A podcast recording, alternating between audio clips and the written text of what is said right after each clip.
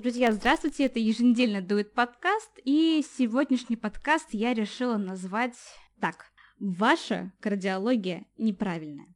Такой кликбейтный заголовочек. Э, знаю, что он неправильный, неграмотный, но мне он очень нравится, потому что сегодня мы будем обсуждать мифы, не то что мифы, скорее неправильные суждения из э, мира кардиологии и, в принципе, все, что связано со здоровьем сердца, и нам в этом поможет разобраться. Все пояснит, все расскажет, все покажет по возможности.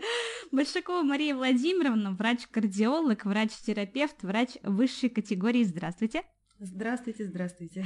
Давно вас не было, уже записывали выпуск, если кто-то помнит, если кто-то слышал. Как у вас дела? Все хорошо, тоже очень приятно вас видеть.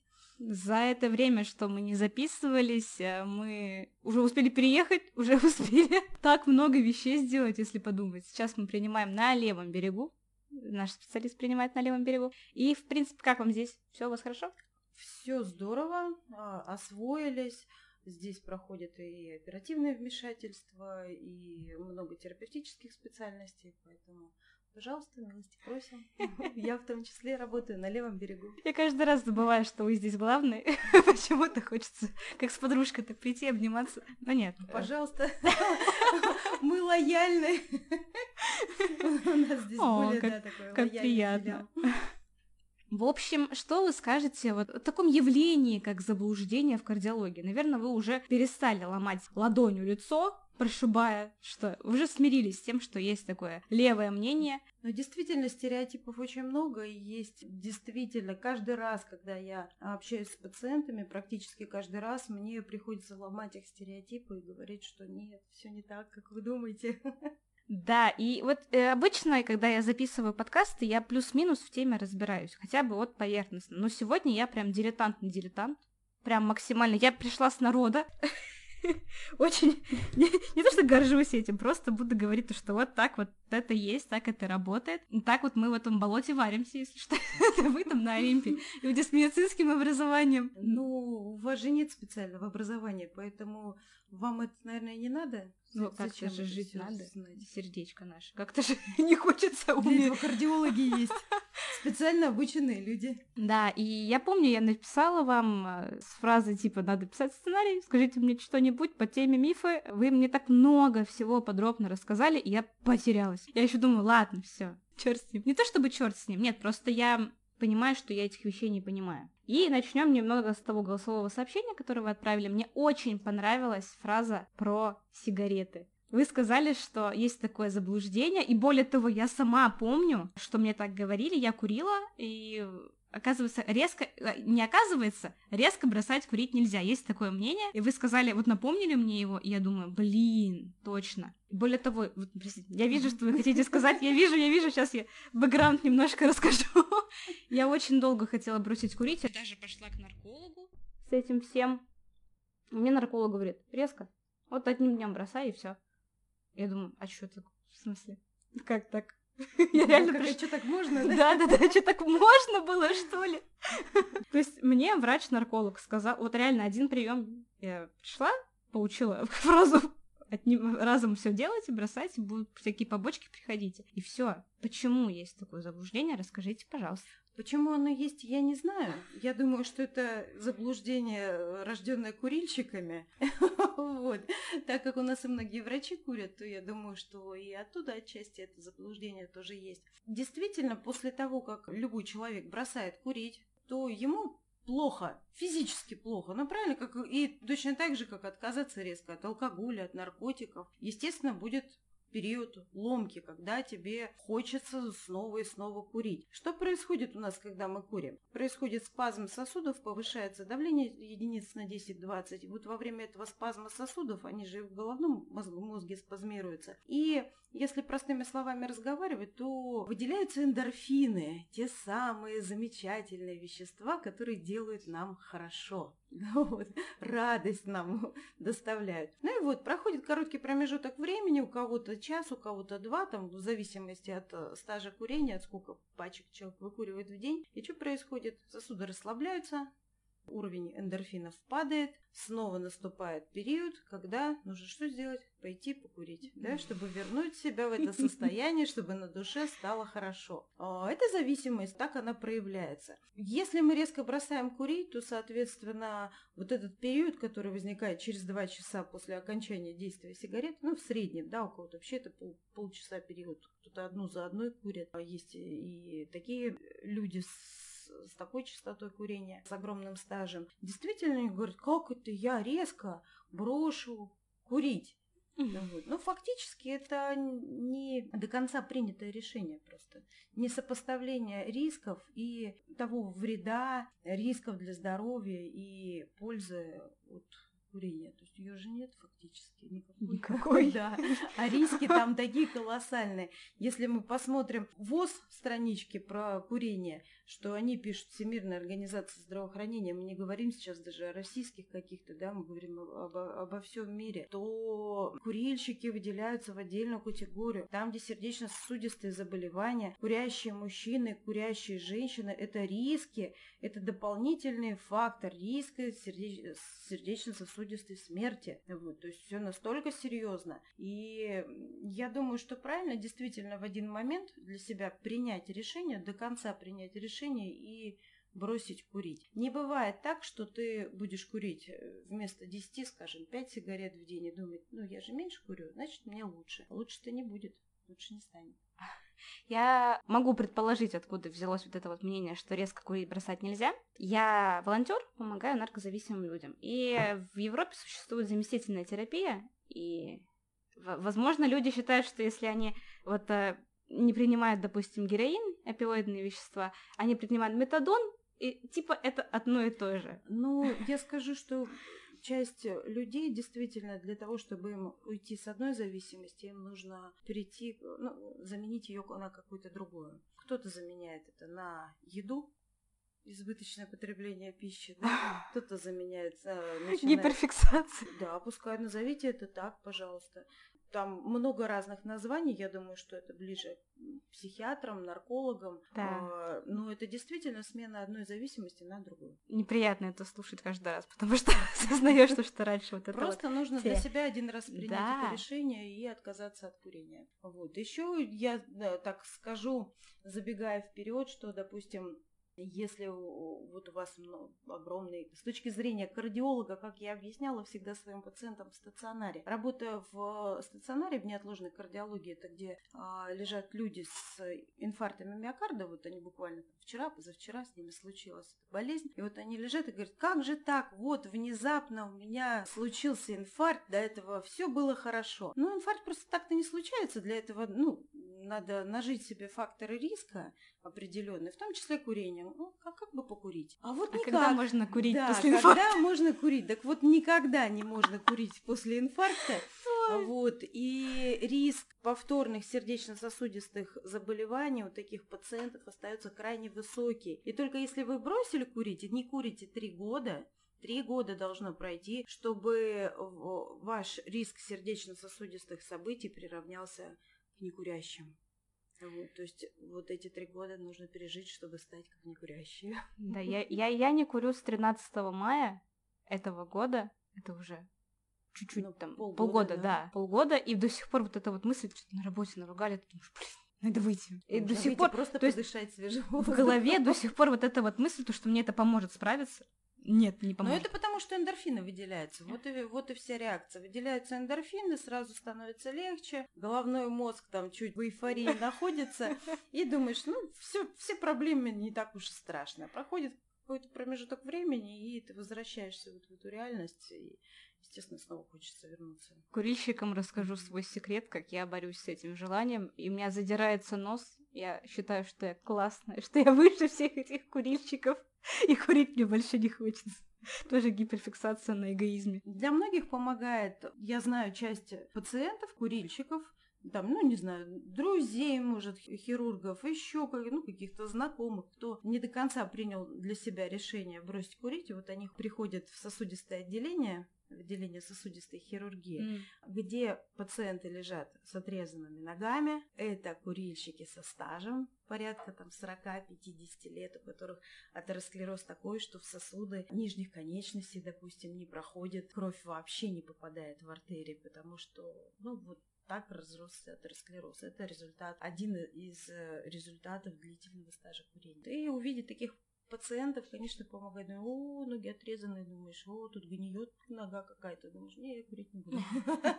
Вот я знаю, мне рассказывали, я видела этих людей, кто после э, вот э, похода в сосудистое отделение для себя принимал окончательное решение бросить курить. Вот есть миф. Вечно. Я, я на него постоянно натыкаюсь. Уже устала это слушать. Что вам ваши возы, статистики? У меня вот дедушка курил.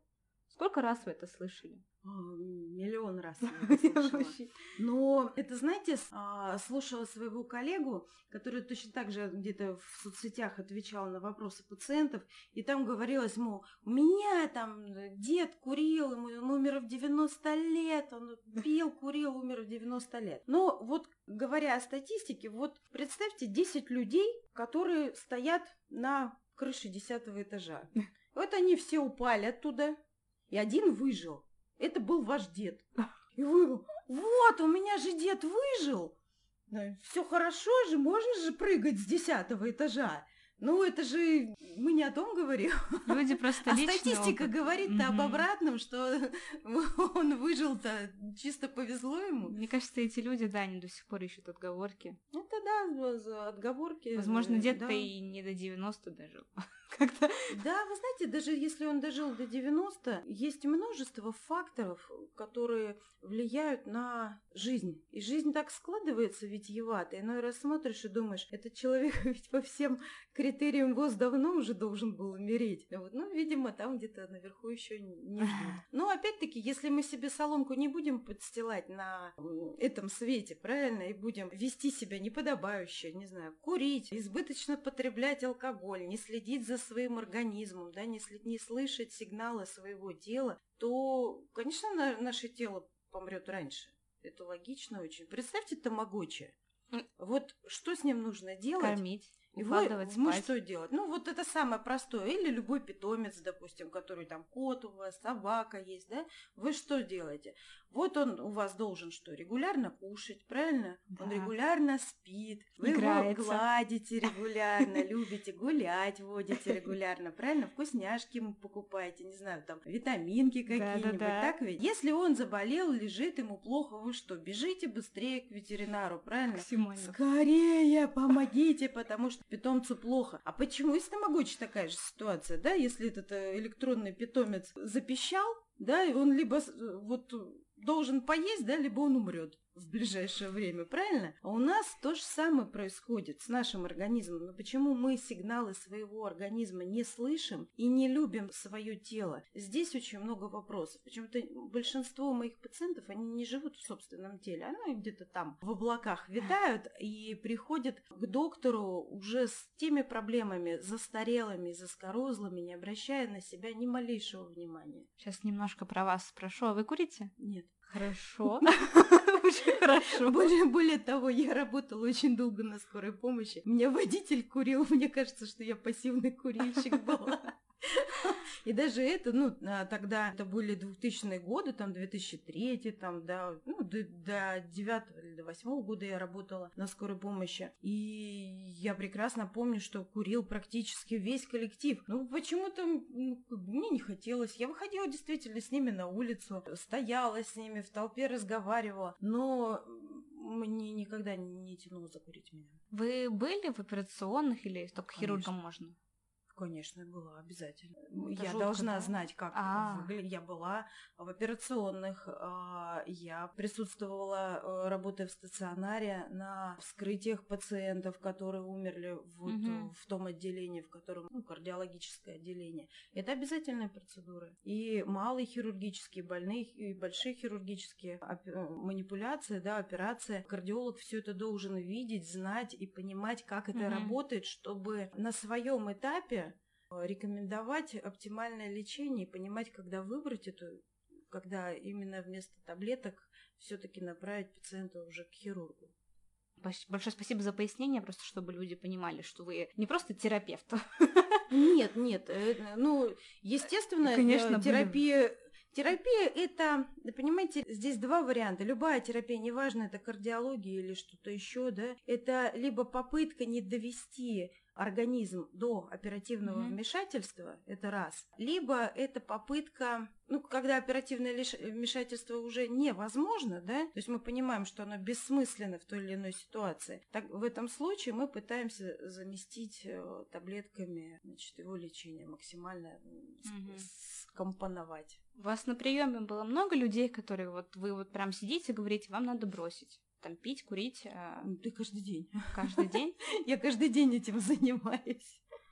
Бросают? А, Вы знаете, да, бросают. Хорошие результаты. Вот на, на днях приходила женщина, которая месяц не курит. Мы с ней стабилизировали давление, у нее снизился холестерин. Я ее, наверное, напугала, хотя ну, не ставила себе целью пугать. Обычно я разворачиваю шкалу СКОР. Это шкала риска смерти в ближайшие 10 лет пациентов от сердечно-сосудистой патологии. Да, я Вау. так ее начинаю, значит, рассказывать радужно. и Говорю, я вам сейчас давайте посчитаем риск смерти в ближайшие 10 лет от заболеваний сердца. Пауза такая у людей наступает. Это напоминает И часы дальше- судного дня. Да, и дальше, когда ты начинаешь считать и понимаешь, что там человек курильщик, да, есть факторы риска контролируемые, неконтролируемые, то есть на которые мы можем повлиять, а есть те, на которые мы не можем. Мы не можем на что повлиять? На возраст мы не можем повлиять, на пол, мужской пол тоже является фактором риска, наследственность. Это то, на что мы никак повлиять не можем, ничего с этим сделать не можем. Но есть такие моменты, как коррекция давления вовремя, принимать таблетки, чтобы давление не повышалось, отказаться от курения, снизить вес, нормализовать уровень холестерина, и тогда по шкале СКОР, вот это сейчас СКОР-2 она называется, там э, Всемирная организация здравоохранения посчитала риски конкретно для разных стран. И наше государство, собственно, как и Восточная Европа, собственно, как Африка и Киргиз находятся в группе экстремально высокого риска сразу. Ну, вот так наш метаболизм, видимо, устроен. А вот почему-то Британия находится в группе низкого риска. Ну, я, да, там, вдаваться в эти подробности не хочу, почему. Сейчас, я думаю, это не актуально. Но когда просчитываешь с пациентами риск смерти в ближайшие 10 лет и насчитываешь риск смерти, допустим, 23%, Тоже много. ну, конечно, А. это э, сколько? Одна пятая, одна четвертая часть. А фактически. 80% у меня еще есть все. А, Ну, если думать, что в, там, в 25% условно, не 23 возьмем, 25, четверть, да, в четверть случаев твоей жизни в ближайшие 10 лет ты можешь помереть, мне кажется, что тут надо задуматься. Ты думаешь, что мы надо сделать? А что надо делать, чтобы не помер? Вот такие моменты у пациентов. Ну, это А, правильная логика. Ну, я скажу, что риск, допустим, не фатальных сосудистых осложнений, не фатальных, он в три раза выше. То есть, если он 23%, то это получается 69% риск развития инфаркта или инсульта, которые не приведут к летальному исходу, но мы же спасаем, мы же молодцы, мы спасаем, но как дальше-то человек будет жить? А насколько он будет инвалидизирован? Если это инсульт, допустим, да, он же может, его парализует полтела, он будет лежать, за ним родственники, придется горшки за ним выносить. Когда перед тобой сидит здоровый мужчина, скажем, лет 55, и говорит, что а как, а как это горшки выносить за мной? Я вот, он, я здоровый, я молодец. Ты говоришь, так вот, давайте давление нормализуем, там, снизим Мгм. уровень холестерина, вы откажетесь от курения, и вот уже вы совершенно в другой группе, и ваши риски становятся намного меньше. Да? Конечно, да.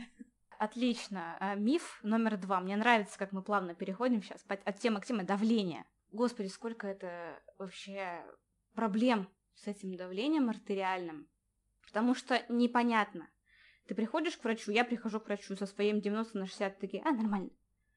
Приходит моя мама с 90 на 60, ненормально. Почему ненормально? Нормально. Приходит моя бабушка с давлением там высоким, ей говорят, ну, это ваше рабочее давление.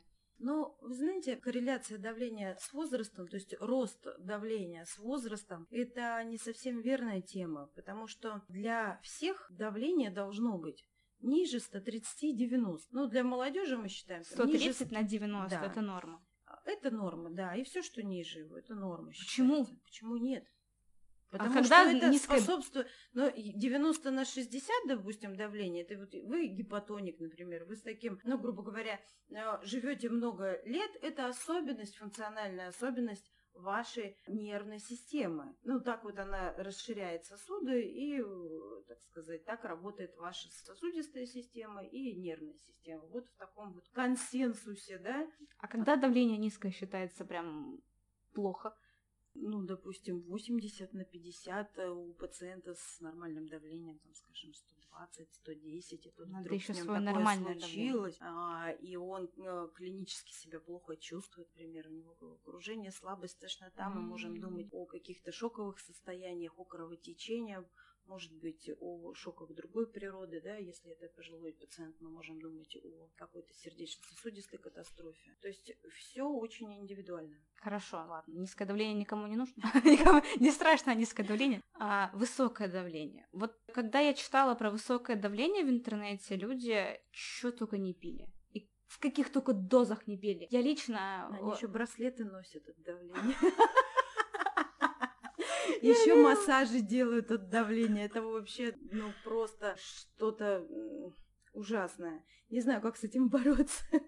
У меня есть знакомая бабулечка, хорошая такая женщина, ей врач прописал пить по таблетке в день какого-то препарата, она не может себе позволить часто покупать этот препарат и пьет по половинке в день этого препарата. И, короче, я поняла, что это очень частая ситуация, когда люди дробят на половины, на четверти препарата от давления. И, в принципе, решают, вот сегодня мне плохо, я сегодня выпью всю таблетку, а вот сегодня мне хорошо, я выпью сегодня четверть. Вы знаете, этого категорически делать нельзя, потому что доза, подобранная врачом, она рассчитана на то, чтобы вы, принимая ее регулярно, намеряли себе целевые значения давления, то есть там 128 или 130, 90, да? То есть э, вот были коридоре целевых значений давления. Но когда давление начинает прыгать, и мы принимаем препараты для того, чтобы его снижать, мы сами себе искусственно повышаем риски инсульта. Вот то самое давление, мягкая гипертензия 150, 160, это всегда высокие риски инсульта.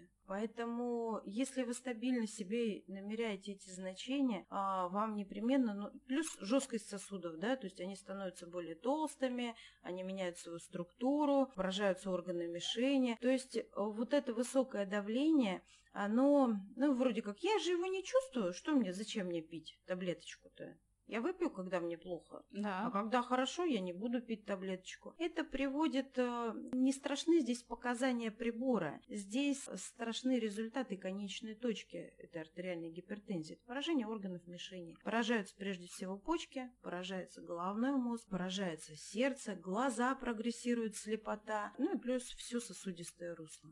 Ну вот фактически представьте себе шланг. Я все время своим пациентам рассказываю, вчера тоже в Инстаграме, значит, мы там контент снимали, то же самое я говорила. Представьте шланг, вот вы поливаете свои растения на даче, и вы напор включаете ровно тот, который шланг может выдержать. Правильно? Который по ГОСТу ему определен. Правильно? А если туда подать большой напор воды, что будет с ним? Разорвется где-то в каком-то месте. Ну, конечно. Либо значительно деформируется. Правильно? Но с нами примерно то же самое происходит. Если вы видели, например, красный глаз, вот, ну, ну там обычно я вот из, из своей работы помню, из каких-то там бытовых ситуаций, да, у меня глаз покраснел, то самое, там сосуд в глазу лопнул, это просто давление было высокое. Видели, наверное, таких людей Конечно. с красным глазом, да? Давление высокое было, глаз лопнул, ничего страшного, сейчас пройдет и все будет хорошо. Что мешает сосуду лопнуть в другом месте?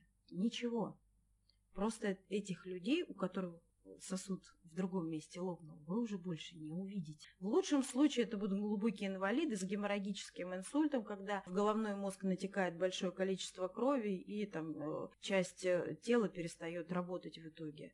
Вот. Ну, а чаще всего геморрагический инсульт заканчивается печалью. Все вот. страшно слушать да. вас. Вот представляете, это все, это вот все последствия артериальной гипертензии. Вот последствия еще одно, пожалуйста, почка. Кстати, да, это люди же... жалуются, что люди препараты от давления mm-hmm. очень сильно капают на почки влияет на почки. Да, да. А я вам сейчас расскажу, что влияет на почки. Это из любимого.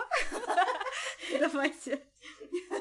Я всегда тоже рассказываю своим пациентам. Почки – это же наш фильтрационный орган. И мы, вот моча, да, это наша отфильтрованная кровь.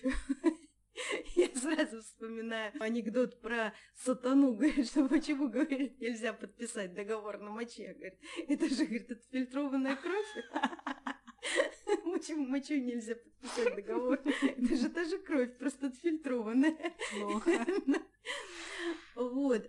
Так вот, чтобы моча фильтровалась правильно, чтобы все плохие вещества из крови уходили, для этого почки должны работать как часы. А если мы подаем туда большое давление, вот представьте, цветы вы поливаете из шланга и подаете огромное давление, что с ними будет, с цветами? Они сломаются? Ну, они сломаются, они побьются, да, в итоге, если там на дерево попадет, оно что, вот на него долго-долго-долго-долго а, влияет вот этим большим давлением, оно изменяет свою структуру, правильно, оно там поменяет, не знаю, утолститься в этом месте, да, то есть как-то нарастить себе кору, ну, всякие варианты, да, но в любом случае произойдут те изменения, которые не должны были происходить, если ну, поливать нормальным потоком воды. Также у нас, если мы в почку подаем большой объем, под напором подаем большой объем воды, то наша система фильтрационная в почке, она точно так же изменя... начинает изменяться. Она утолщается и перестает пропускать те вещества, которые мы должны с мочой утилизировать вон. И эти вещества обраткой возвращаются в кровь и продолжают по, э, циркулировать по нашей крови. Это страшная ситуация, потому что в итоге она приводит к тотальной почечной недостаточности, заместительной почечной терапии, это когда искусственную почку, аппарат искусственной Это почки. вот эта вот огромная штука, да, которая к которой жужжит. ты привязан, и каждый третий день ты туда приезжаешь, и тебе прокалывают, э, ну, они там в сосуде делают специальную фистулу, чтобы там каждый раз не э, вены не колоть. И ты вот приезжаешь к этому аппарату, и каждый третий день никуда нельзя уехать, нельзя никуда выехать в других регионах, чтобы ты э, подключился к этому аппарату, нужно заранее звонить, получать какие-то значит, одобрения, кучу бумажек э, с собой вести. То есть выехать там даже в ближайшие регионы на Алтай, это уже для людей становится проблемой, потому что, например, понедельник, среду и субботу они фильтруют свой организм. Все почему? А, ну, много для этого причин, в том числе и нелеченная артериальная гипертензия. Люди просто... Я, я видела этот аппарат. Люди лежали, и там mm-hmm. действительно куча трубок, и вот этой вот жидкости ты прям да, видишь, как да, они переходят. Кровь да. красная. Не знаю, кровь это или нет, она красная. Оно проходит через эту огромную коробку, она больше меня, ну, да. половина моего роста, и широкая такая. Просто коробка, большая коробка, которая... Я еще вот что подумала, люди-то не знают, что такое высокое артериальное давление, почему оно высокое. Что это такое? Вы приводите аналогию с шлангом, да. и мне нравится, как вы это объясняете. Спасибо. Ну, вот смотрите, наш организм так устроен, что у нас есть ренин, альдостерон, ангиотензиновая система. Да что? А, это система, которая коррегирует наше давление, поддерживает его в пределах целевых значений. Но однажды так случается, что а, под факторами риска, в том числе это как раз наше курение любимое, не знаю, там, избыточная масса тела, мужской пол, возраст, большое количество стрессов, большое потребление соли, там, нарушение там, сна, скажем, да, мало количество сна в, в сутках. Это все приводит в итоге к сбою вот той самой ренина-ангиотензино-альдостероновой системы и запускается каскад реакций, который приводит к высокому давлению. У вот нас в организме есть система, которая отвечает за давление. У нас сколько систем там? Это она не, не одна, там слишком много всего. И итог такой, что вот чаще всего сбой в ней. Бывает так, что, например, есть какая-то изолированная там патология щитовидной железы или почка работает неправильно, и из-за этого повышается давление. Но это бывает крайне редко, чаще всего это вот наследственная ситуация плюс набор факторов риска, которые приводят к вот этому повышенному давлению. И мы знаем, что это за факторы риска, но на них на всех мы повлиять как врачи не можем. Может повлиять только сам пациент, да? Ну, за исключением возраста, да, наследственности, пола. Пол пытаются, конечно, поменять, но это не из оперы. Это не поможет. Это не поможет, да. Возможно, будет хуже гормональная терапия. Это сильно. Страшно? Ну, последствия всегда страшны. Поэтому, приходя к кардиологу на прием с высоким давлением, вы приходите не за тем, чтобы я там волшебной таблеткой за 7 дней вас вылечила, да, и вы ее пропили. А сказали, это хроническая штука? А это хроническая штука. Здесь каждый день прием. Каждый день вы должны у себя в организме прерывать эту реакцию, а, и каждый день вы должны следить за своим образом жизни. Но почему вот такой ужас вызывает? Вот диабетики же вас не вызывают ужас, Вот правильно? у меня в голове сразу появилась мысль про сахарный диабет. Но они же вот хотят жить, поэтому они вот, допустим, ставят себе инсулин каждый день, да? Потому что Ничего люди... не меняет. Ну, как бы... да, Ноги он гниют, конечно, да. страшно. Вот. Ну, Ноги гниют, это когда сахара там зашкаливают.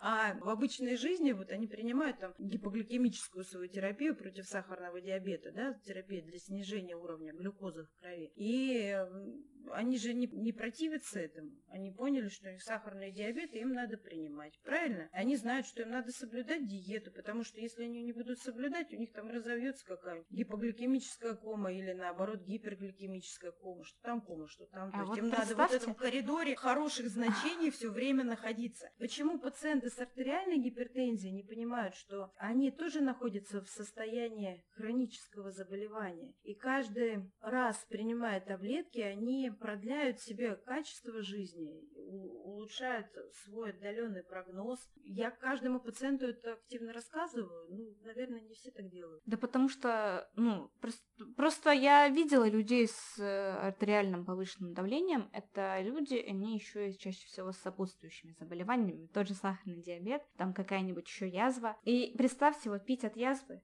колоться от э, сахарного диабета, еще пить от давления, еще там какие-то еще таблетки пить. Вот тут уже вопрос, как там, не то что почки, как там печень выживает. А Вы знаете, печени в состоянии высокого давления и высокого уровня гликемии гораздо хуже, чем приемы терапии. И тут на весы положить такие вещи, как возвратные реакции от печени, да, то есть те э, реакции, допустим, хорошо, там, у меня там печень заболела, ЛТ, СТ повысилась, может быть от чего-то там, та- трансаминаза это а, маркеры, пе- печеночные ферменты пов- повышены могут быть, да, может быть, условно, да, и вот пациент думает, все, это от всех таблеток, все от меня. Так вот, на кону стоит вот эти вот реакции печени, которые обратимые. И те последствия сердечно-сосудистых заболеваний, которые никуда не обратимы. Те последствия сахарного диабета, которые никуда не обратимы. И это вот как катиться, таблеточки вот вас держат над пропастью, да, и вы вот за них держитесь, как за ниточку. И тут вы думаете, да, у меня руки устали, болят уже, мне же жалко свои руки, я отпущу. И вот вы опускаете эту последнюю ниточку и катитесь в сторону, да, вниз с горы. с- В объятия смерти. Да, в объятии смерти, да. Ну, пусть не в объятии смерти, но, по крайней мере, грубых нарушений это точно. Как я люблю, когда врачи поясняют вот эту вот анатомию. Так интересно каждый раз заслушиваешься. Помню, момент был, нам рисовали на доске, когда врачи приходили новые, рассказывали, что они умеют. Они прям рисуют вот тут вот закупорка, я вот сюда вот так вставляю. И закупорки нет. Ну, ну, вы знаете, когда рисуешь, пациенту сразу становится понятно. Я тоже очень люблю рисовать, это я делаю очень часто. И атеросклероз рисую, и сосуды с повышенным давлением рисую, и сердце рисую. И многие пациенты даже себе эти рисунки домой забирают, чтобы у них была возможность пересмотреть. Да, я тоже так делаю. Атеросклероз это к вам? А, Смотря чего. В целом ко мне. А, А дальше я уже определяю, надо вам к сосудистым или не надо. Очень приятно, понятно. Спасибо большое. Миф 3. сердце болит с левой стороны. Вот все, что левая шея mm-hmm. сторона, левая рука, левая лопатка. И еще говорят, что сердце спереди не болит. Если это сердце, спереди не болит. Я помню, вот тоже сейчас расскажу момент был у нас на работе. Мы сидели на Владимировской 25, да. собрались врачи и начали спорить, почему, если на сердце нет нервных окончаний, но болит. Это интереснейшая беседа была.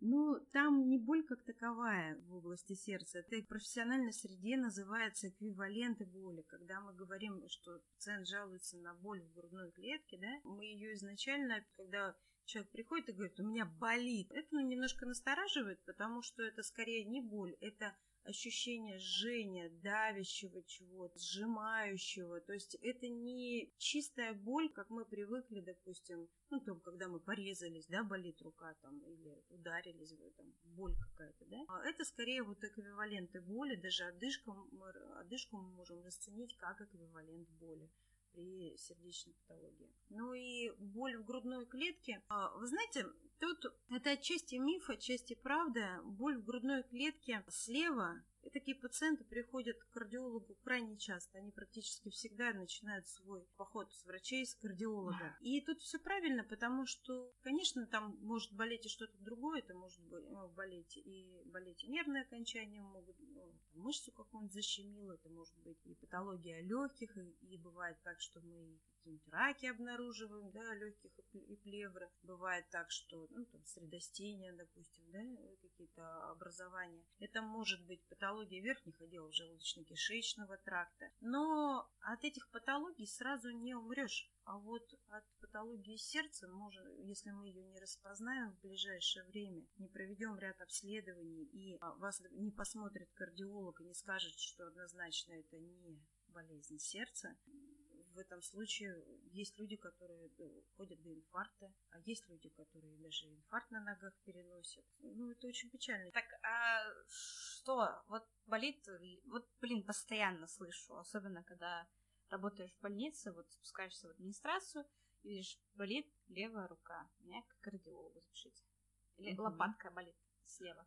И шея mm. вообще слева. Ну, чаще всего там шея, лопатка, рука это хондроз. Боли в левой половине грудной клетки это, ну, действительно не всегда боли в сердце. Но в первую очередь мы исключаем самое страшное, от чего можно умереть. Исключили, поняли, что это не болезнь сердца, поняли, что в ближайший момент мы не умрем и идем дальше спокойно лечить то, что болит, уже без чувства страха О. и без страха смерти.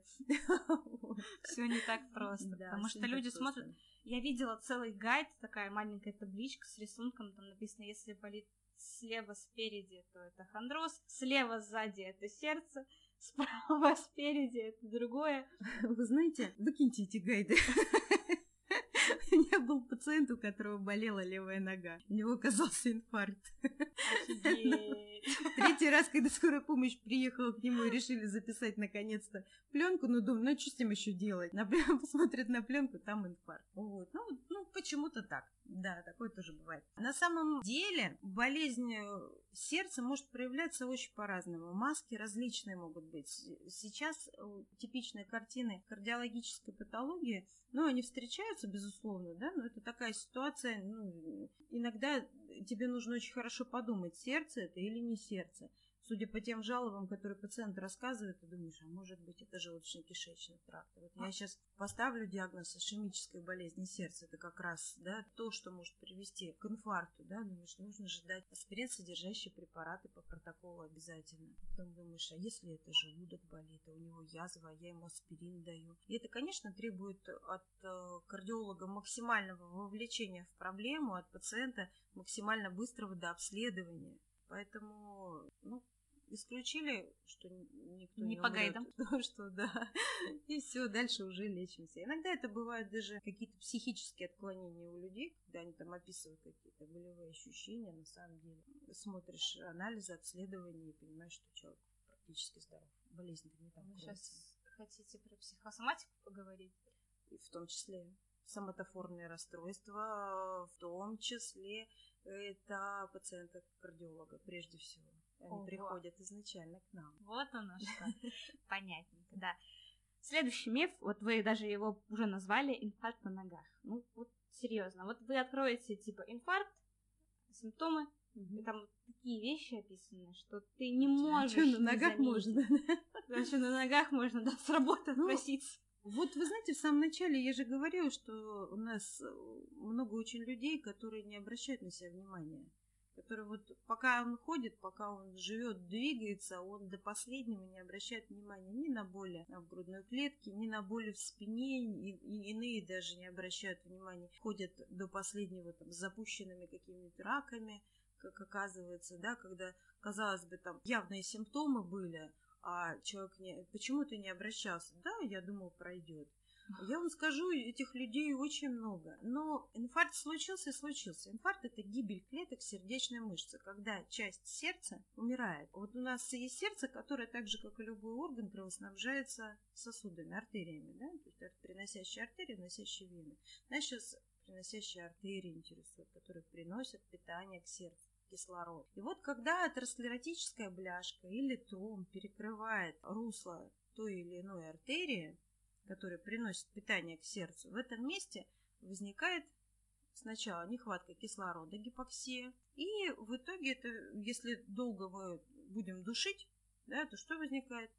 Летальный исход, правильно? Так и с сердцем гибель клеток, части сердечной мышцы. В зависимости от того русла, в котором случилась патология, да, насколько оно крупное. Вот представим магистраль, да, какую-то большую периферические дороги. Вот если большая магистраль встала, да, то что будет? Тут как на площади труда. Все встало, да? Узкое место, все встало, правильно? Значит, большой участок у нас не будет кровоснабжаться. Риск смерти выше. Если это какая-то артерия второго, там, третьего порядка, маленькие, то эти состояния человек может перенести и ну, где-то и не заметив. Или болевой синдром будет, он там скажет, там я не обратил внимания, или я полежал, все прошло. Такие пациенты тоже бывают.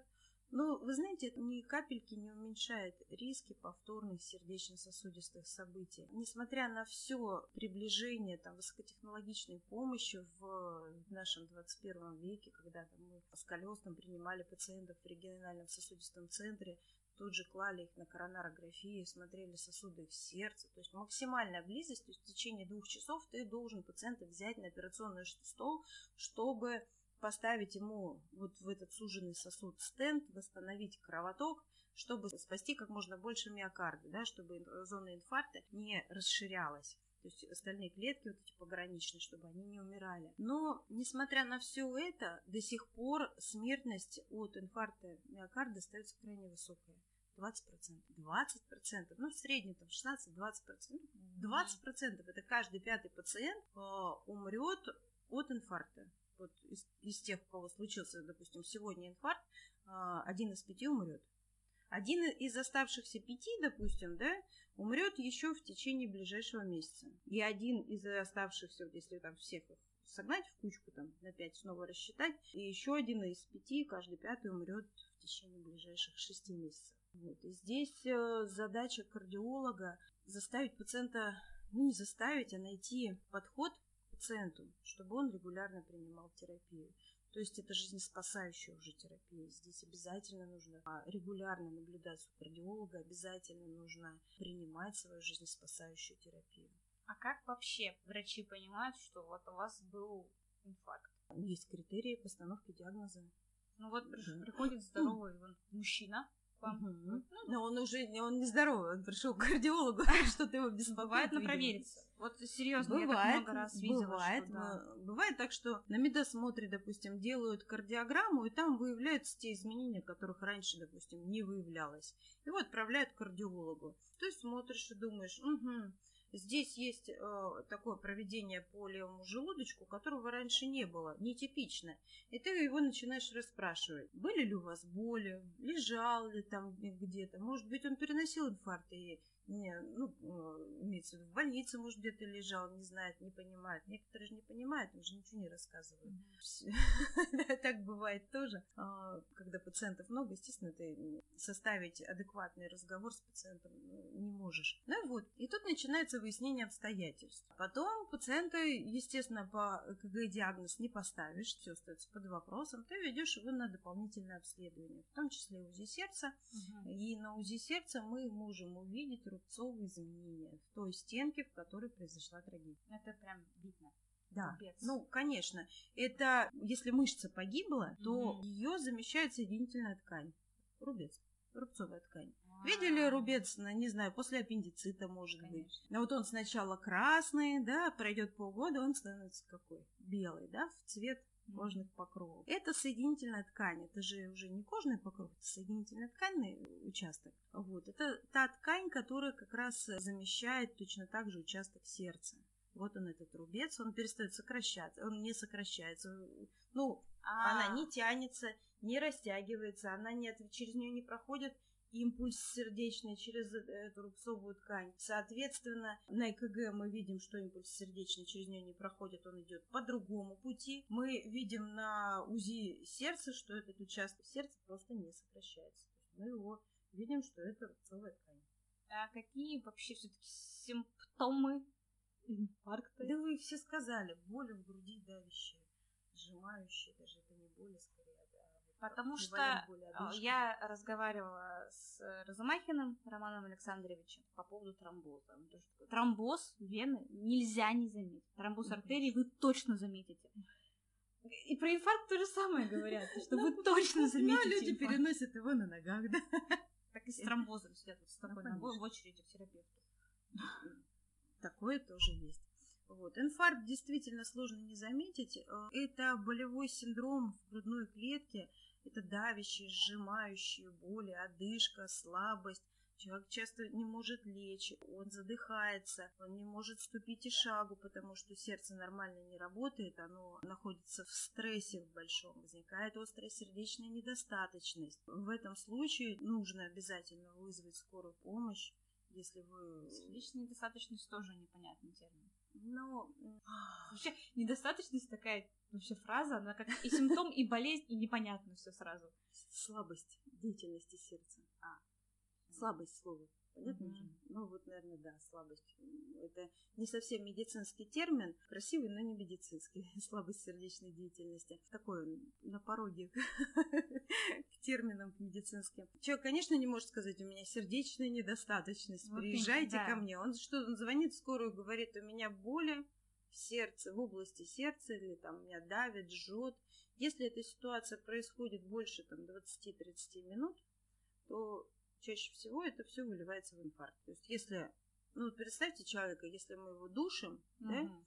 то у нас какой-то промежуток времени он еще дышит, да, потом мы его душим, душим, душим, душим, он что, умирает, да? С сердцем происходит то же самое. Какой-то промежуток времени мы его душим, ему некомфортно, у нас боли, одышка, что-то еще там возникает, эквиваленты боли, да, и потом вот он, участок сердца минут через 20 примерно, он умирает. 20-30 минут нужно, чтобы случился инфаркт. Если у вас болевой синдром длится несколько часов или несколько дней, не Ох. проходит, то и вы при этом ходите, двигаетесь, там ходите еще и на работу, то вероятность того, что это боль в области сердца, она, конечно, ниже. Бывают такие уникумы, но в большинстве своем это какая-то другая. Помимо того, что позвонить в скорую помощь, что можно еще сделать? Вы знаете, я думаю, что те, кто слушает наш подкаст, они вряд ли болели еще ранее болезнями сердца. Это очень черный Вряд, вряд ли у них есть какая-то терапия, Те, кто которую- не да. послушают. Да. Вряд ли у них есть какая-то дома терапия, набор каких-то препаратов. Почему? Есть, говорят, вот, о, Ну, вот, есть инфаркт, нитроглицерин. инсульт путают люди. Нитроглицерин, аспирин, все эти вещи, да, говорят, Да, нитроглицерин есть, или жидкий нитроглицерин есть э, в спрее, если болевой синдром есть. Но опять-таки здесь нужно быть крайне аккуратным, потому что если у вас были аналогичные боли, вы, допустим, ходили к кардиологу, и у вас вот случилась такая ситуация, что у вас болевой синдром, вы с кардиологом выяснили, что это боли именно сердечного характера, и тогда вы можете использовать нитрат. А если это боль какого-нибудь другого характера, то здесь нужно разбираться, нужно дифференциальный диагноз можно и посоветовать нитроглицерин, а там снизится давление, там человек потеряет сознание на фоне его приема. Зачем это надо? Поэтому здесь неправильно давать рекомендации относительно лекарств. Я думаю, что правильно вызвать скорую помощь, записать пленку и окончательно понять. Пленка ЭКГ. Пленку, как, Да. конечно. А ин- это, так, мы- мы- еще раз, инфаркт – это сердце, а Да. инсульт – это другое? Это, тоже головной вы? мозг. Это не вы, это, не Это ваш. головной мозг. Это, это, а, это к неврологам, ну, это точно так же сосудистая патология. Когда какая разница, где умирает участок ткани? Ну, если это в сердце умирает, это инфаркт. Mm-hmm. Если этот участок умирает в головном мозге, это инсульт. Если это в почке часть умерла, также это инфаркт почки будет. Mm-hmm. Инфаркт э, легкого есть инфаркт пневмонии это уже, ну, там немножко другой генез, но тем не менее результат будет вот потому что. Да. Поэтому тут просто инсульт называется так чуть по-другому. А так можете им сказать, что инфаркт головного. Мне просто в один ряд стоят инфаркт, инсульт. Да. Люди когда пишут да. в комментариях, они вместе все время почему-то в паре. Помимо того, что стоят инфаркт, инсульт в паре сердечных заболеваний, есть еще гипертонический криз. Это мы не обсудили, но еще не дошли до того. Некоторые говорят, что вообще нет этого. Ну, нет. Я видела комментарии, что люди путают. Оказывается, типа, это как раз-таки, возможно, инсульт, инфаркт, вы путаете, криза вот не бывает. Гипертонический криз – это высокое артериальное давление, высокое, высокие значения давления, там, пускай будет 190, 200, некоторые у меня даже были там пациенты 260 верхнее давление, да, вот, которые э, опасны тем, ну, во-первых, само по себе э, вот этот напор внутри сосуда сам по себе опасен, да, э, чем это опасно? Это как раз риск инсульта угу. вот, и риск на этом фоне еще и инфаркта. Поэтому гипертонический криз, он бывает, раньше была такая классификация, осложненный, неосложненный. Осложненный это когда на фоне криза вот этого давления 200 случается уже конечная патология, там инфаркт или инсульт. А неосложненный это тот, который мы успеваем, грубо говоря, купировать до каких-то событий. А ну, если так, простым языком. Я, я девочка здоровая, слава богу, криза не видела. Говорят, mm-hmm. что это очень явная вещь. Ну да. Потому что краснеет голова, да. бледнеет тело. Это, это прям человек плохо, он ложится. Конечно. С кризом ну, ходить сложно. Ну, высоченное давление, мозги нормально не кровоснабжаются, конечно. Сколько человеку плохо. Ну, потому что люди не верят, что ну. вообще есть такая штука. Головная боль, головокружение, шум в ушах, тошнота, рвота, это тоже ситуация с кризовым течением гипертонии. Это могут быть э, носовые кровотечения, вот вы, наверное, помните, слышали, читали, может быть, о том, что в средние века, например, где-нибудь, или ну, где-то mm-hmm. до 20 века а высокое давление лечили кровопускание. Почему? Понижали. Кран открыть, спустить надо да. давление. Носовые кровотечения тоже. А. И частые э, хождения пациентов с гипертонией в туалет, особенно в ночные часы, это тоже оттуда способ организма открыть кран, чтобы, значит, вот это прям у них есть термин никтурия, то есть ночные вот эти похождения в туалет по маленькому, да, это, это способ нашего организма открыть кран и вот спустить лишнее давление. Это когда люди с высоким страшно жестко. Да, ну как бы не знаю. Я помню, в прошлый раз мы с вами беседовали, вы сказали 10 тысяч шагов, 100 грамм фруктов и овощей свежих в день. Я прям помню, как мне стало душно. Блин, что ж такое, да? Еще 10. И я сейчас, меня коллега на работе спросила, тоже из отдела маркетинга, спросила, говорит, а ты сколько шагов в день ходишь? И я такая радостная, говорю, мне вот Мария Владимировна сказала проходить. Я открываю шагометр, показываю, вот тут 12, вот тут 11, вот я вчера домой вообще не решила ходить пешком. Такая радостная была. Я просто помню, как это было тогда, когда я такая, блин, а ща, и как сейчас это просто? Я, я тут ну, шагометр. Работа мышц, она тоже э, способствует увеличению числа эндорфинов, количества эндорфинов в крови. Это вот если вы в зал ходили, то или там, не знаю, какой-то физической активностью занимались, да, вот вы приходите в зал никакой абсолютно, да, позанимались, казалось бы, физической активностью, вы должны устать, и при этом у вас повышается настроение, да, вы такой благостный, идете домой уже. Вот это тоже это э, положительный способ получения эндорфина. Мы напомнили туры в Алтай. Читала комментарий, то же самое вы писали, что я поехал в поход, решил профилактировать сердечно-сосудистые заболевания, рассказывал подписчик. Поехал в поход, ныл, плакал вообще, сопротивлялся, нафиг я сюда пришел. Бросался, кидался, ругался, а потом такой типа вернулся обратно, Сутки прошли. Так хорошо. Сразу. Ну, мышечная радость это называется, да? Надо будет еще раз Все правильно.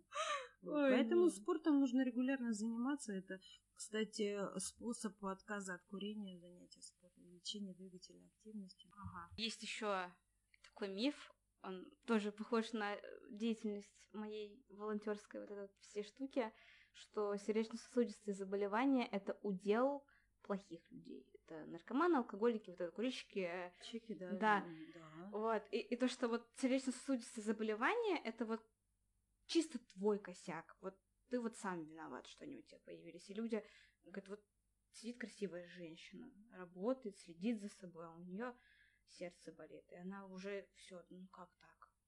А, вы знаете, я не могу сказать, что это вот только а, толстые мужчины. Вот как у нас э, есть портрет нашего пациента, да, у каждого заболевания есть свой портрет пациента. Это как у детективов. Ну, примерно, да, это среднестатистический, допустим, какой-то пациент, который чаще всего может заболеть той или иной болезнью, да? Это что? Это мужчина старше 40 лет, с лишним весом, со стрессовой работой, курильщик, да, с ненормированным рабочим днем. Ну, я уже об этом всем говорю. Это вот, вот этих всех факторах риска, включая там, повышенное давление, Обожаю красное лицо. Рисков, да. Вот, красное лицо. Я думаю, что у меня было когда-то такое развлечение в троллейбусе, когда едешь в студенчестве, и ты смотришь на пациентов и определяешь, кто чем болеет. О, это вообще То есть да. видно, кто из них болеет, скажем, хронической обструктивной болезнью легких, да?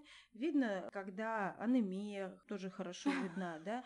Там, я, я как человек с анемией скажу, что меня очень хорошо видно в троллейбусе, я вот в таком состоянии. Нет, не выра... нет, я говорю про прям выраженный, выраженный анемический Мне синдром. кажется, выраженный Ну вот, что касается кардиологической патологии, то портрет пациента, вот я вам описала, что это мужчина средних лет. У мужчин это случается чаще, чаще, у женщин это случается позже. Нас э, защищает наш менструальный цикл в большинстве случаев. Но всегда есть исключения из правил. И... Я сейчас задам все вопросы. Во-первых, почему мужчины? Во-вторых, почему менструация? Потому что наш гормональный фон так устроен, что он препятствует болезням сердца. Вот Богдашкин за дверью он скажет то, что менструальный цикл, наоборот, это фактор риска, фактор риска варикоза. Тромбоза, тромбоза, варикоза, да, да, варикоза. А я говорю про артериальное русло, это совсем другое. Понятно. Вот это немножко другое. Менструальный цикл, там речь идет и об оральных контрацептивах, например, да, что это фактор риска тромбоза. Но это венозный тромбоз. А я говорю об артериальном русле, которое нам важно с точки зрения кардиологической патологии. Девочки, не расслабляемся. Что она сейчас сказала, да? Что она несет? Вот. В общем, есть и молодые женщины, достаточно молодые женщины. Вот у меня, например, была пациентка 53 лет. Это молодая еще женщина, очень как раз ухоженная, следящая за собой, путешествующая по работе по разным странам. И она четко рассказывала клинику ишемической болезни сердца. Mm. Дело все в том, что есть такая патология, как семейная гиперхолестеринемия, когда наследственно, наследственностью предопределено а, увеличение уровня холестерина в крови нашей мы с вами знаем, что холестерин это что? Это жир. Да? Когда кровь сильно жирная, много холестерина плохого в ней плавает, а хорошего плавает мало. Хороший обычно захватывает плохой и уносит в печень на переработку. Так вот, когда хорошего мало, а плохого много, то хороший не справляется с этой функцией, да, и он не может уносить плохой на переработку. И вот это вот э, липиды вот эти холестерина, либо протеиды низкой плотности, вот они плавают по кровеносному руслу. Уже жутко звучит. Ну так, да, жутковато. И что придумывает наш организм, как избавиться от этого? Ну, жирный суп видели же все, да? Ну, ну вот представляете, жирный суп. Надо же как-то эти жиры куда-то убирать, правильно, куда-то прятать. А сам по себе холестерин, скажем, лишний вес, стресс – это факторы внутрисосудистого воспаления, вот, ломкости внутренней стенки сосудов. Если разделывали когда-нибудь мясо, не знаю, говядину, там, свинину, угу. курицу, неважно, видно, наверное, замечали, когда а, сосуд разрезаешь, внутренняя сторона его ровная, гладкая, красивая, аж вот глянцевая. Так вот, когда у человека поддерживается сосудистое воспаление за счет того же лишнего веса, стресса, большого количества холестерина, сахарного диабета нелеченного, то вот эта вот сосудистая стенка внутренняя, она становится рыхлой, и в ней появляются как мелкие изъязвления. И вот наш организм, там жир плавает, все лишнее. Он что думает? Надо же куда-то его девать? В угу. печень он не уносится. Куда его девать? Куда? Ну, по крови вот он течет и течет. Куда и тут какая-нибудь в обоях дырочка. Что он будет делать? Он туда его начинает складировать в эту дырочку, вот эти жиры. Атеросклероз. Да, он самый. И вот под обоями, под нашей внутренней выстилкой сосуда начинает наш организм саморучно скапливать атеросклеротические бляшки. Какая разница, почему он их там скапливает? Ну, это вот, ну, семейная гиперхолестеринемия, курение тоже э, способствует избыточному образованию липопротеидов низкой плотности, то есть плохих холестеринов. Это лишний вес, сахарный диабет, наш долбанный стресс, который есть у всех. Вот. Это вот все приводит к тому, что мы в итоге сами своими собственными руками наш организм начинает накапливать атеросклеротические бляшки. Ну, а дальше уже итоги понятны. Тот же самый миф, да, то, что это сердечно-сосудистые заболевания, это болезни вот этих вот плохих людей, атеросклероз. Я помню, когда мы только-только начали вводить операции УМС по атеросклерозу в дуэт клиник, к нам пришел Шуров, Константин Александрович. Вы очень четко показываете. Да. Шуров, привет такую фразу, что людей с атеросклерозом видно. Что ты точно поймешь, что это атеросклероз. Ну, когда есть насмотренность, конечно, видно. Да, но и все-таки и я сразу подумала, наверное, вот он про наркоманов нет, говорит, нет. у которых вот уже язвы трофические по всему телу. Как раз, что касается алкоголиков, наркоманов, там атеросклероза, ну там до атеросклероза можно летальный исход увидеть, не дожидаясь, да. Вот. У алкоголиков часто вообще не бывает атеросклероза, так работает печень, что от других проблем, да, люди скончаются.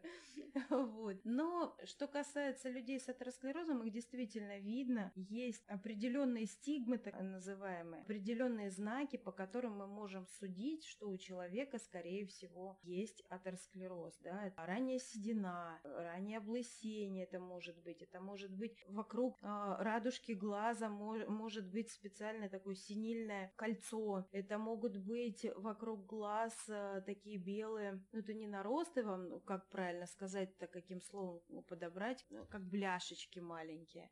Нет, нет. Марусь, нету этого, да. Я тебе покажу потом, да, как это выглядит. Вот. То есть, ну, это простыми словами, то есть, чтобы вас терминами-то не нагружать. Это все нам скажет о том, что у человека, скорее всего, есть атеросклероз.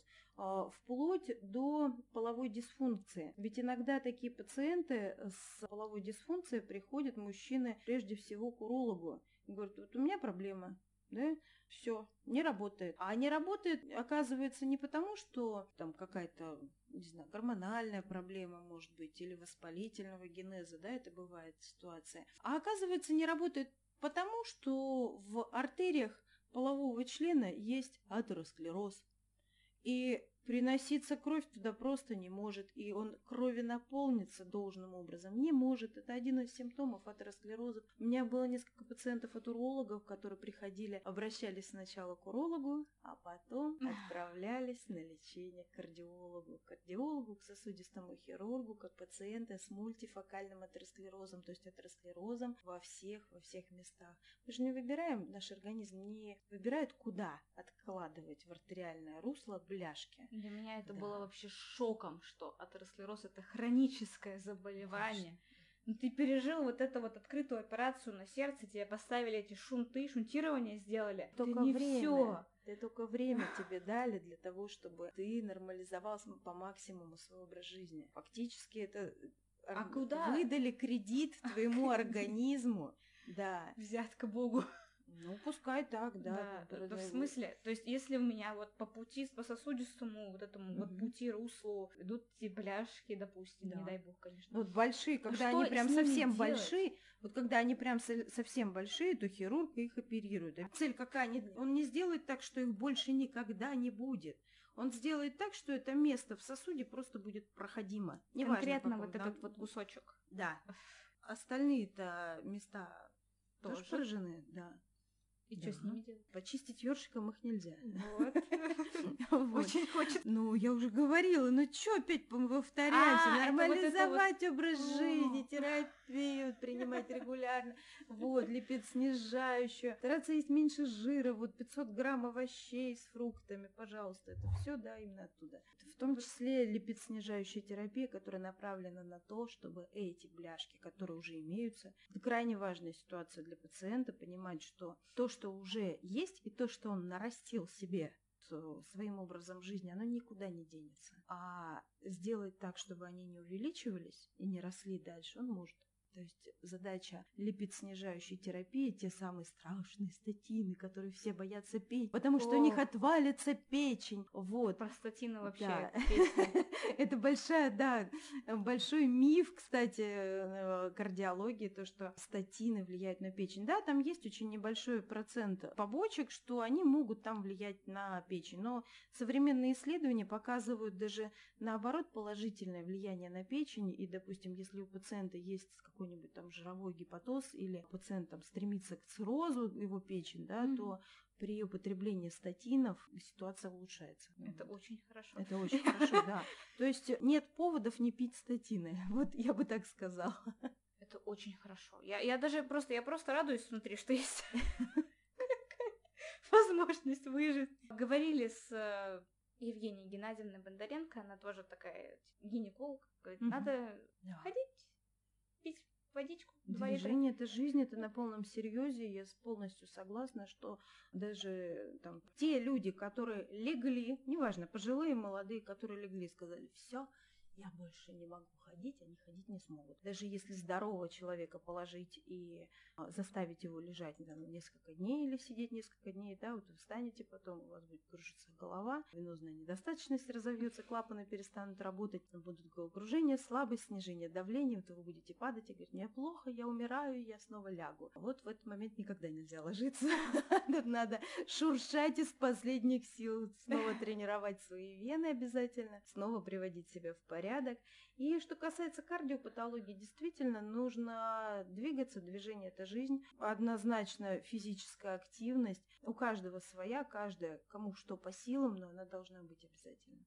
А что касается гине- гинекологии, да тут и урология туда же, и проктология туда же. Если всё мы не туда. ходим, то застои в органах малого таза, они в том числе способствуют развитию онкологии. Поэтому чем больше мы двигаем своей попой, тем Отмахивайся, проходим свои 10 тысяч шагов и не меньше, тем э, меньше вероятность развития заболевания. Это хорошо. Следующий миф. Ам, резко, почему так начали говорить про сопутствующие органы, система? Очень здорово. Мало сегодня сказали про невролога. Есть с такое мнение, да бог с ним.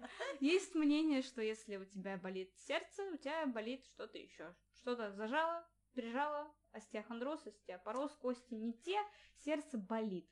Все, это все. Оно вместе всегда.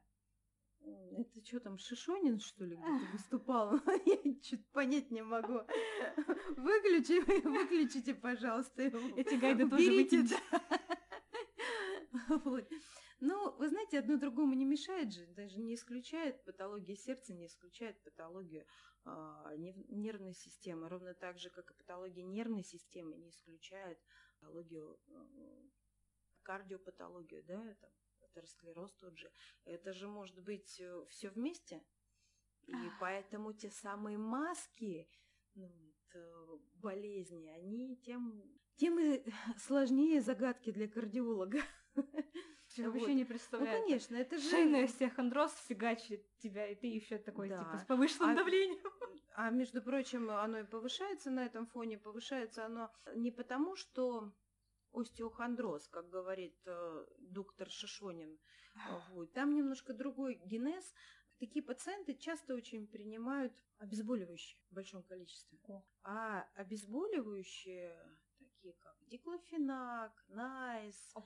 кетонал, там, кеторолак, вот это вот вся, процентов вся братья, где написано НПВС, они могут повышать артериальное давление на 10-20 единиц. Вот. А.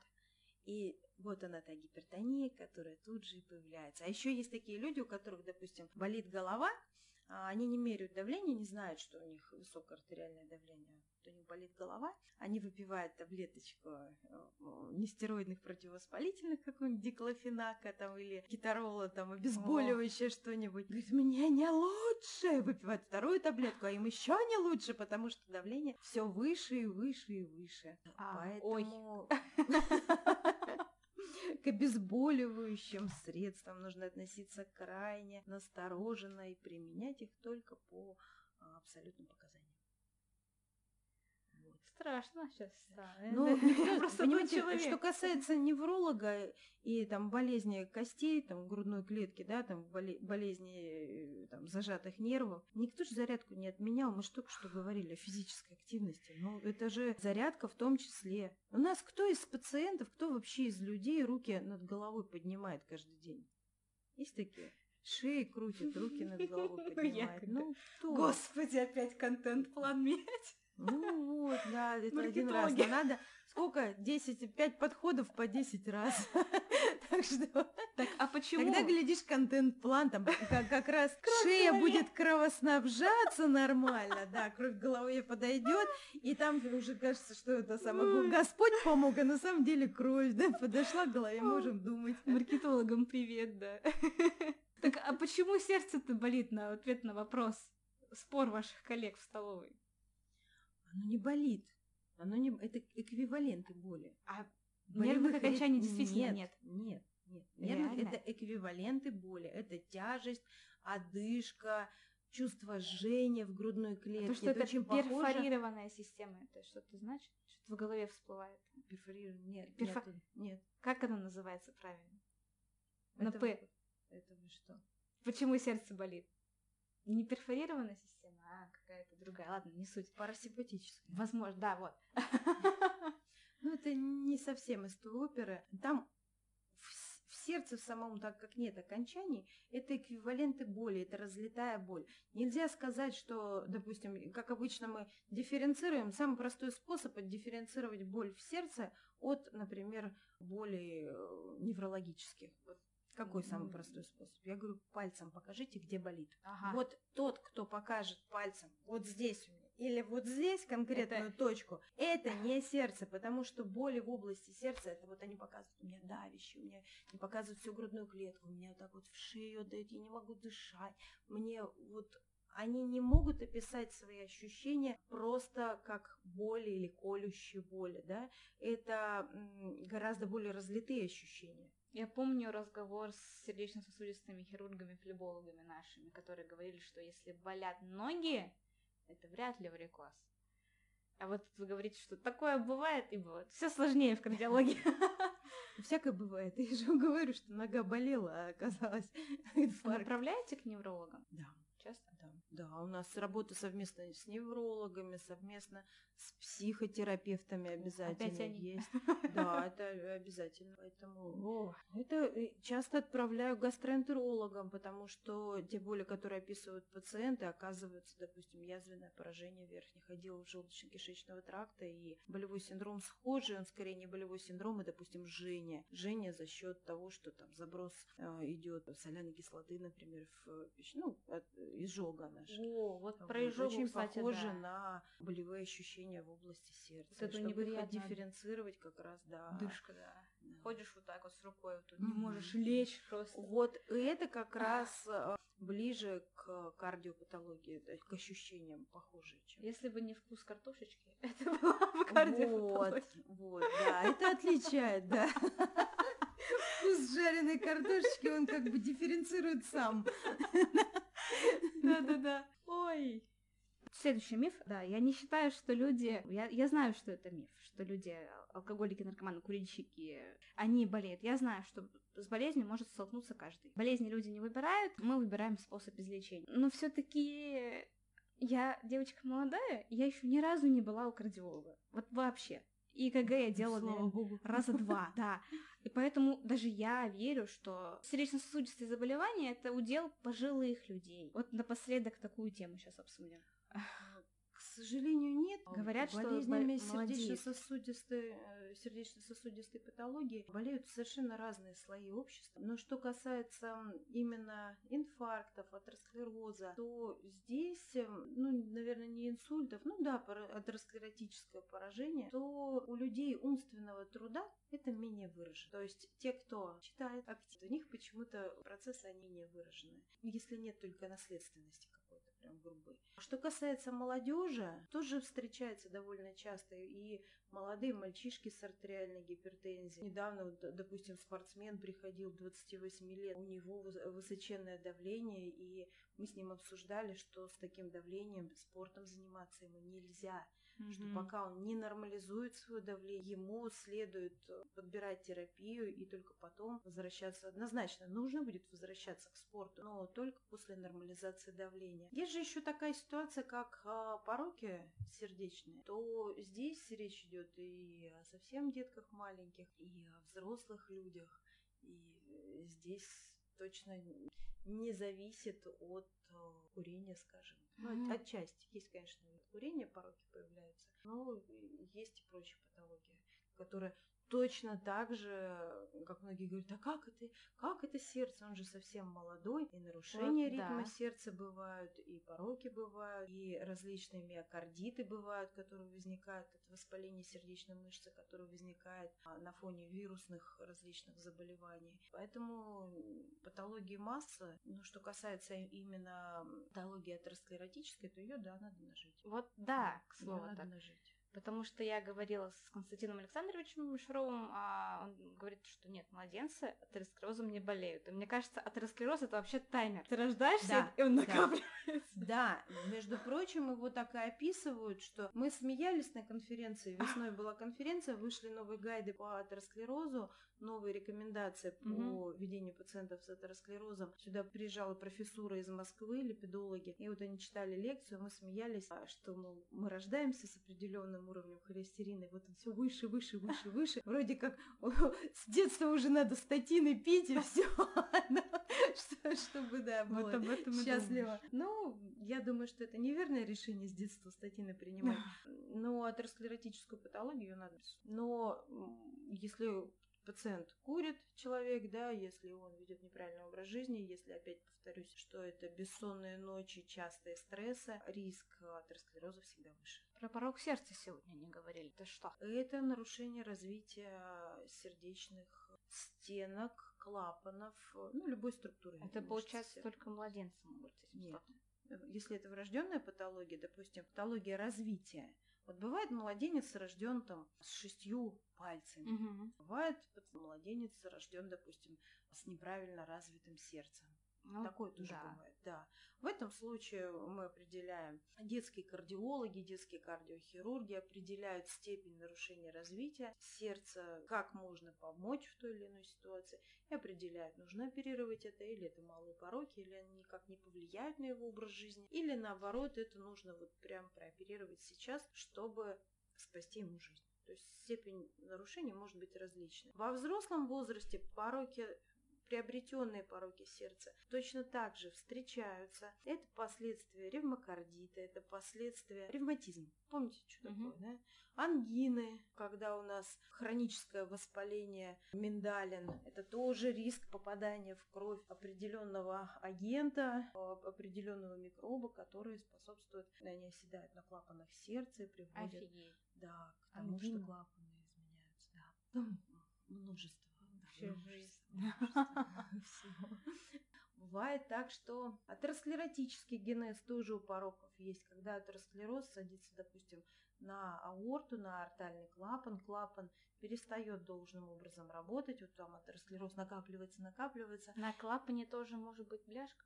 Ну да, около клапана там бляшка, вот он ну. из видоизменяется, кальцинируется клапан, и выносящий тракт из сердца, вот то, что артерия аорта выносит, кровь, да, вот сердце, левый желудочек сокращается, и в аорту пошла кровь, да, и вот этот клапан, который должен преграждать возвратному току крови в левый желудочек, потом перестает работать. Голова заболела. Восьмой класс биологии, ты рисуешь это. Круг сердца. Я, кстати, не помню, что, в восьмом классе нам как-то подробно, нам, по-моему, вообще рассказали, где печень, где почки. И все ее путали печень, селезенку, почки, ну, в общем, где-то там. Не, ну селезенка я, может, и найду, но кровопоток я, я, я не нарисую больше. А кто, куда из какого желудочка? Я даже не помню, сколько, четыре? Камеры, да? Четыре камеры. Четыре камеры. Два желудочка. По поводу детских аномалий тоже хочется спросить. Почему-то людям очень интересны эти аномалии при рождении. Недавно читала статью по поводу того, что ребенок родился здоровый, угу. а сердце у него Декстрокардия это называется, развернутая вправо, либо да. она просто там находится справа, бывает она что Ой, повернута. Да, да, это же как ну, это аномалия, они точно так же живут, да. Они не да. оперируются. Ну зачем? Всё ну, работает. просто, да, действительно, просто все появляется... Все работает. Как только все работает, в это лезть не нужно. Только если система работает неправильно, и у нас появляются какие-то... Ну, то, то есть человеку тяжело двигаться, у него одышка, у него там качается кровь там из а, одного, там, допустим, одно предсердие вместо двух, да, в этом случае, конечно, тут следует оперироваться. Но что касается декстрокардии, то такие ситуации действительно встречаются. Эти люди доживают до глубокой старости. Какая разница, с какой стороны они находятся? Бывают люди рождаются с одной почкой, бывают наоборот с удвоенной почкой рождаются. Ну что теперь? Я слышу людей, которые купили себе последний iPhone. Как часто вы направляете людей на операции? Это насколько срочно это вот выглядит, как в фильмах, типа Доктор Хауса, типа срочно в операционный, везите Вы знаете, у меня был такой мужчина, который пришел ко мне с болями в сердце, и в течение ближайших 10 минут мы поставили диагноз, и нужно было транспортировать его с острым инфарктом миокарда. О, я помню момент. Кстати, да, да вы вызывали скорую да. у нас еще. Его прооперировали, он жив-здоров, приходил на повторный прием. Бывают ситуации, когда мы рассматриваем плановое оперативное вмешательство. Вот, да. А, такое тоже бывает, когда, например, есть у пациента нарушение ритма, какие-то не жизнеугрожающие, да, но которые его так тревожат и так волнуют, и таблетками мы справиться не можем. Если вообще оперативное вмешательство это такая штука, когда а, вот нам надо либо экстренно помочь, чтобы спасти участок сердца, да, угу. а, либо это от беспомощности от нашей. Когда мы таблетками справиться не можем, тогда мы должны вмешаться в процесс уже скальпелем. Поэтому здесь нужно четко все взвешивать, все возможные риски, возможную пользу. Когда у нас риск превышает возможную пользу, тогда мы, конечно, пациента на операцию не отправим. Какие операции в основном в кардиохирургии? Не кардиохирургии, даже в кардиологии. Ну, это кардиохирургия. Как кардиохирургия, это кардиохирургия. В кардиологии это консервативное лечение. В кардиохирургии это ну, различные операции. Начинают операции на аорте, на клапанах сердца, заканчивая как раз ишемической болезнью сердца, да, бывает. Открытие. Ишемию оперируют? Конечно, если э, в сосуде случилось э, сужение за счет угу. атеросклеротической бляшки, да, и это сужение несет в себе риск развития инфаркта, мы должны что с ним сделать? Расширить, Открыть? конечно, да. чтобы снизить риск инфаркта. Мы не уберем полностью. Я напомню, что кредиты на здоровье, они конечны, да, вот. Поэтому в этом случае, если, допустим, в одном из сосудов сердца мы нашли атеросклеротическую бляшку, которая нам, пациенту, мешает жить, он не может выполнять обычные физические нагрузки, мы понимаем, что высокий риск развития в этом месте инфаркта, что бляшка большая, она может закупорить просвет сосуда, да, в этом случае мы должны его не дожидаясь инфаркта, отправить на соответствующий метод лечения. Там уже выбираем по объему.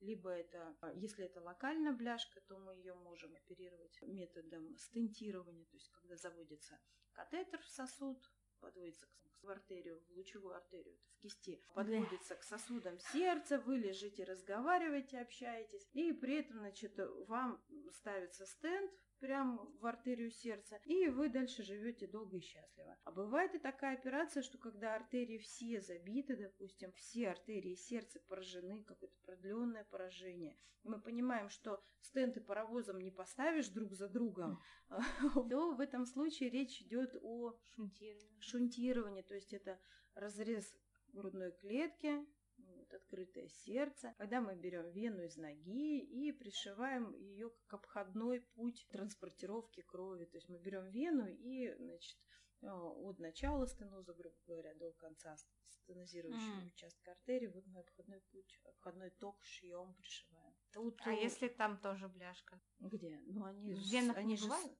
Нет, в венах бляшек нет. А, да. Можно выдохнуть хотя бы где-то. Там другая структура, и венозное русло, там и ниже давление в венозном русле, то есть они такие более на лайте вены по сравнению с Но там есть тромбы, не расслабляемся.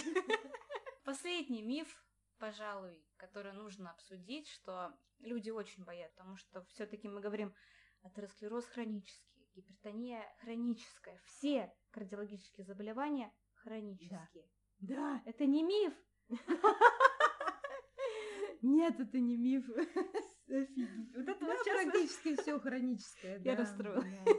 Поэтому, идя к кардиологу и предполагая уже, что у вас есть какой-то набор жалоб, я надеюсь, что кто меня услышит, должны понять, что это хроническая ситуация, она требует постоянного лечения, постоянного наблюдения, лечения. Есть, конечно, там пороки какие-нибудь незначимые, которые мы просто наблюдаем. Там открытое овальное окно какое-нибудь. Когда мы УЗИ делаем раз в год, смотрим, чтобы там ток крови дополнительно, чтобы не расширялся. Ну и бог с ним. А ну, это же тоже ситуация хроническая, она же не излеченная. Сколько раз надо ходить к кардиологу? Это как к гинекологу раз в год, раз в полгода?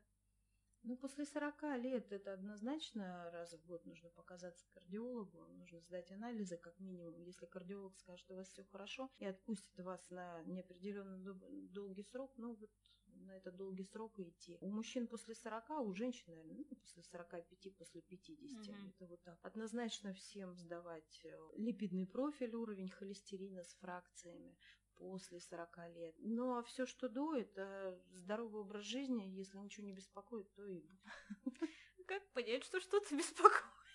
Прислушиваться к себе. Я вначале об этом говорила, что надо слушать себя, вот. глубок, глубокое диафрагмальное дыхание, сказать. медитация, слушать себя. Вам очень легко сказать. Вот мне, как человеку незнакомому с медициной, я пришла сюда работать год назад, все варикоз, варикоз, варикоз. Я думаю, блин, ноги же реально болят. Так это не варикоз. Это я била просто, с мячиком бегала. Угу, это мне к другому врачу надо было идти. Я, прикиньте, я расстроилась. Ну, как бы... И, Почему и... у всех варикоз, а у меня нет, да? Ну, почти. Это, кстати, проблема, потому что многие врачи, там, медсестры, которые работают в каком-нибудь отделении, и у них пациенты с одной и той же патологией скапливаются, они говорят, так это же у всех. Ну, у них же они скапливаются, концентрация выше в этом месте. Так это у всех встречается.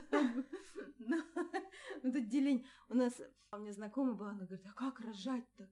Как рожать? Столько патологий. Я говорю, так ты работаешь перинатальным, рядом у тебя перинатальный центр, в котором собираются беременные с там, проблемой. С проблемами, да. Остальные нормально рожают. Я их не вижу таких. Мне кажется, все болеют. Это тоже мнение врачей, что все чем-то болеют. Ну, обязательно можно найти что-то.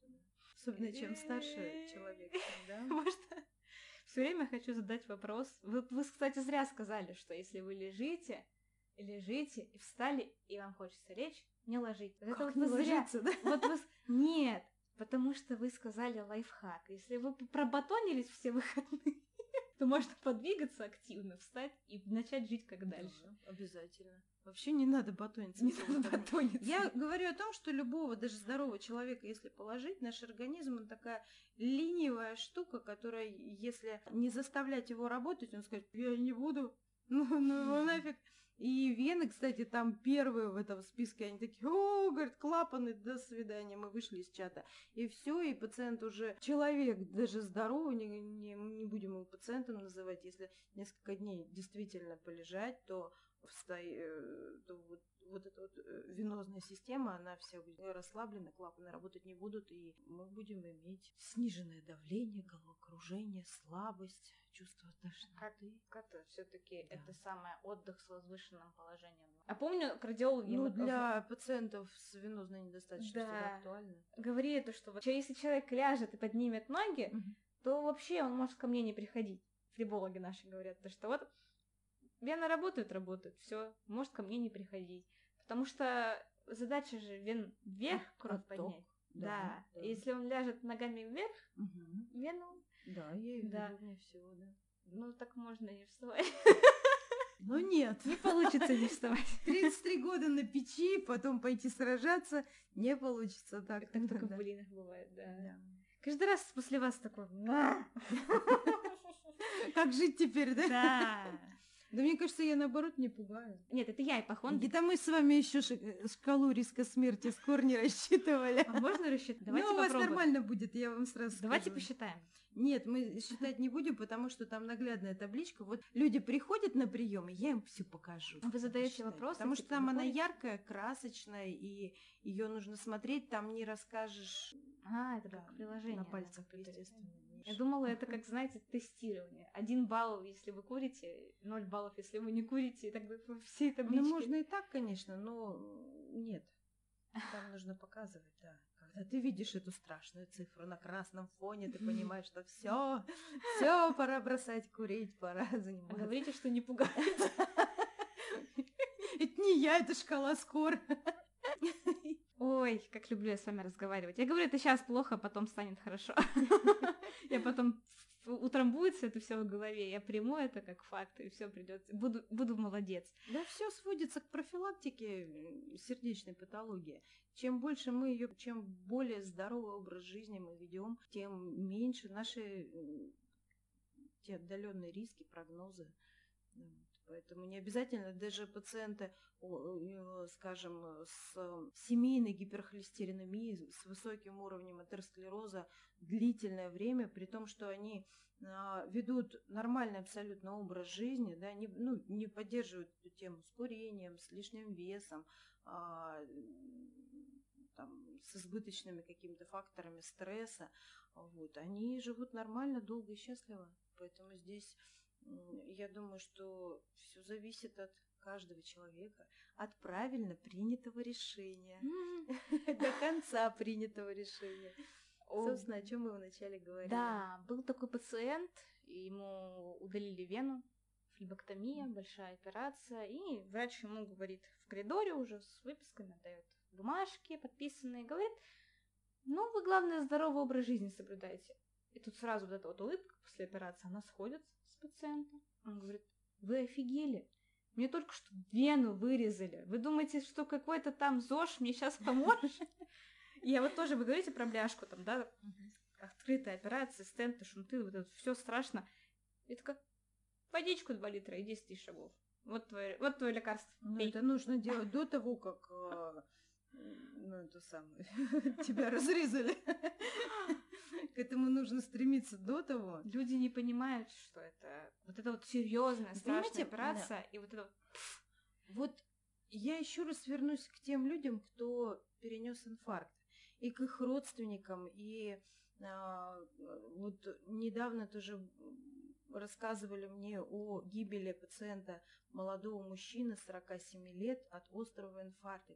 Ну как же так? Все же было хорошо, а, а при выяснении ситуации оказалось, что там избыточный вес, там mm-hmm. ненормированные рабочие дни, а, стрессовая ситуация, курение. То есть а, все уже накоплено. Аннушка уже разлила маслице.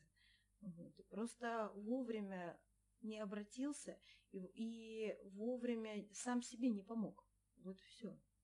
В кардиологии До. не бывает ничего внезапного. Бывает, бывает. Но в основном Аннушка уже разлила маслица, да. Так страшно смотреть. Поэтому я еще раз говорю, что профилактика в кардиологии это крайне важная штука. Профилактика должна быть. А если мы говорим о лечении уже сердечно-сосудистой патологии, то действительно мы говорим о а, постоянном, о хронических каких-то ситуациях. Так что 10 тысяч шагов. И огурец. Вода, огурец, да. Отсутствие жиров. Кстати, что касается воды, мои пациенты часто очень... А, это любители минеральной воды, это любители карачинской. Я хочу напомнить, что это соль, содержание солей большое количество. Это одно, один из это скрытые соли, которые приводят в итоге к повышенному артериальному давлению. Поэтому вода должна быть чистая. Я хочу передать привет человеку, который будет монтировать этот выпуск, который говорит, я с Сибири, я эту карачинку. С детства пьет. Новосибирский карачинка выйду. Да, я голым на медведя ходил, да? С вот, да. Не пей карачинку, все. Я говорю, что газированная Чистая водичка. вода. Пускай она будет газированная, но в ней не должно быть солей. Ну как понять? Там написано А. соли, соли, Все. соли. Слово соли там не должно быть. Я вас очень люблю, Мария Владимировна. Я вас тоже. О, как приятно. А дайте нашим слушателям совет. Да я уж столько сегодня Вот дала от советов. себя, от себя. Что-нибудь Я столько от себя тебе на сегодня несла. Это прям люблю я. я. Это все любят, это прям очень важно. А, Слушайте себя. Я еще раз повторюсь про тамагочи. Если ваш тамагочи пищит, то его нужно либо покормить, либо выгулять, либо а, положить спать. А, и если вы сами не справляетесь, то приходите к кардиологу, я помогу вам. Вот и все. Бедные ипохондрики. Какой грустный подкаст вышел. Ай, блин, я уже все. Я говорю, я буду трястись опять всю ночь. А вдруг я умираю? Два часа ночи не сплю. Напоминаю, Ну, не да. знаю, мне кажется, что надо себе вообще все время говорить, я не умираю. В любой непонятной ситуации. А у вас были моменты, что вот вы учитесь кардиологии, и вы такие, Да, у меня был такой момент. а, Я училась еще в институте, но я уже работала на скорой помощи. То есть я уже видела, что так бывает. И тут вдруг мы поехали куда-то, то ли на Алтай мы отдыхать поехали, я уже не помню. В общем, короче говоря, поздно вечером я ходила в одном топике. Вот, и а, по истечению времени, там, к утру просыпаюсь, я понимаю, что я не могу дышать, у меня боли в груди, я не могу сделать глубокий вдох, я не могу повернуться, думаю, ну все, я умираю. Потом думаю, так, спокойно, я не умираю. Не сегодня. сказывает, такая, Да. да блин, разворачивается, уходит. Да, колющие боли на высоте вдоха, это никогда не сердце, это всегда боли именно. Мне нравится анекдот, что если в России у тебя спросили имя и попросили улыбнуться, то, скорее всего, это проверка на инсульт. А чё вы, это актуально, риск смерти по, по шкале ВОЗ у нас экстремально высокий, так что Ой. верно.